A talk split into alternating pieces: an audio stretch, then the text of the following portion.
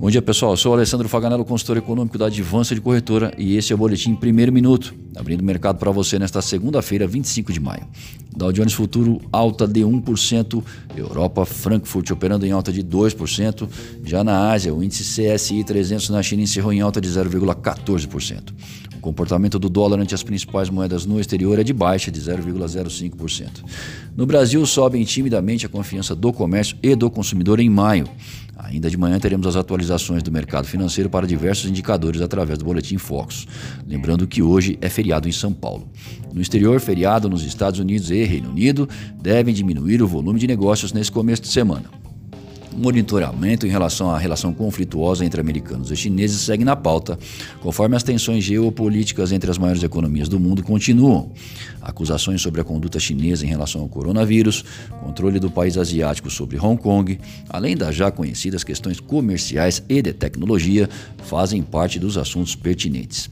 Todavia, há continuidade em reabertura de economias importantes e o já divulgado vídeo da reunião ministerial do governo brasileiro, que parece não ter tido repercussão capaz de trazer maiores problemas ao governo federal, podem ajudar em um dia onde o feriado nos Estados Unidos deve deixar a sessão esvaziada.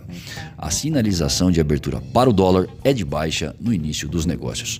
Já graficamente, Guaceiro Filho, nosso consultor técnico, faz as seguintes observações. Para o dólar.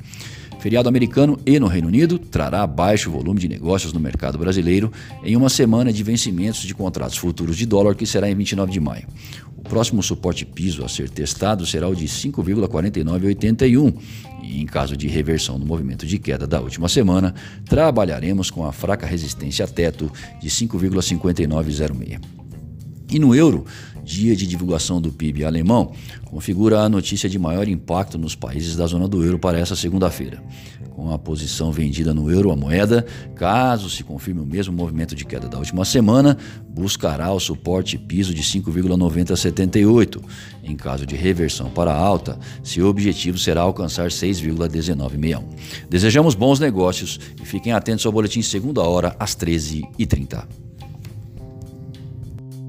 Música